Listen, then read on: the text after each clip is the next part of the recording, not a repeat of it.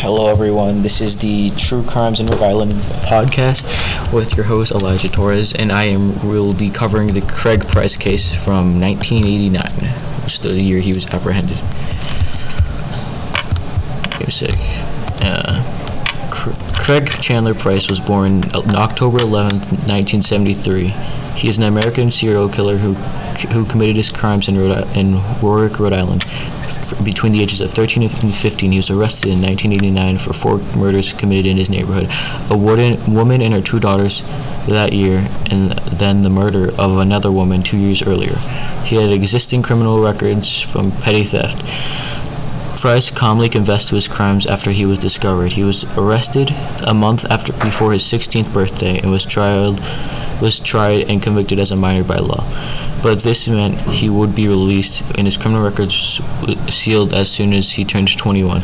And Price bragged that he would make history when he was released. The case led to changes in state law that allowed juveniles to be tried as adults for, for serious crimes, but these could not be applied to retroactivity to actively to Price. Rhode Island residents formed a group of citizens oppo- who opposed to the release of Craig Price to lobby for his continued imprisonment. Due to the brutality of his crimes and opinion of state psychologists, he was a poor candidate for rehabilitation. During his incarceration, Price was charged with a number of occasional of additional crimes, included criminal contempt for refusing psych- psychological evaluation, extortion, and threatening a corrections officer, assault, a violation of probation for fights while in prison. He was sentenced to an additional 10 to 25 years, depending on his cooperation with treatment. The details of the murder. Price committed his first murder at the age of 13 in Warwick on the night of July 27, 1987. Price broke into a home that only was two houses away from his own, whereupon he took a knife from the kitchen and stabbed the 27-year-old Rebecca Spencer 58 times, killing her.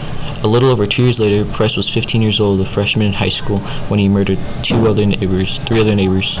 On September 1st, 1989, Price, high on marijuana and LSD, stabbed a 39-year-old Joan Heaton 57 times, her 10 year old daughter Jennifer 62 times, and crushed the skull of Heaton's 8 year old daughter Melissa and inflicted 30 stab wounds. The stabbings were so brutal that the handles broke off of the knife he used, which the blade staying inside the bodies of the victims. At the time of the bruta- the time, the brutalities of the murder were mostly unknown due to Price's sealed records. According to law enforcement officials, Price had no remorse when confessing to the crimes. As a for the motive, Price himself claims to exposure to racism by white people as a young child and was a factor of the murder, citing the first time he wanted someone to die was between was being a young child and a group of white adults shouted racial slurs at him and tried to run him over with their car. Prison violence. An officer of the Rhode Island Department of Corrections said Price was being booked twice for fighting and leaving the, the adult correctional institution in Cranston. are you gonna eat your lunch? I'm good. You're good. In Florida, in July 29, 2009, Craig was involved in a prison fight with another inmate. While trying to break up the fight, one of the correctional officers was stabbed in the finger by a handmade shiv in Price's possession. In the wake of the prison fight, Price was transferred to another facility.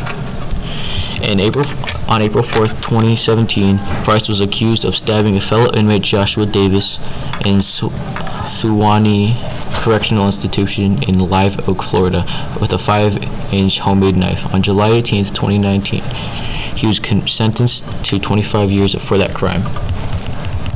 And that'll be all for today. Thank you for wa- for listening, and have a good day.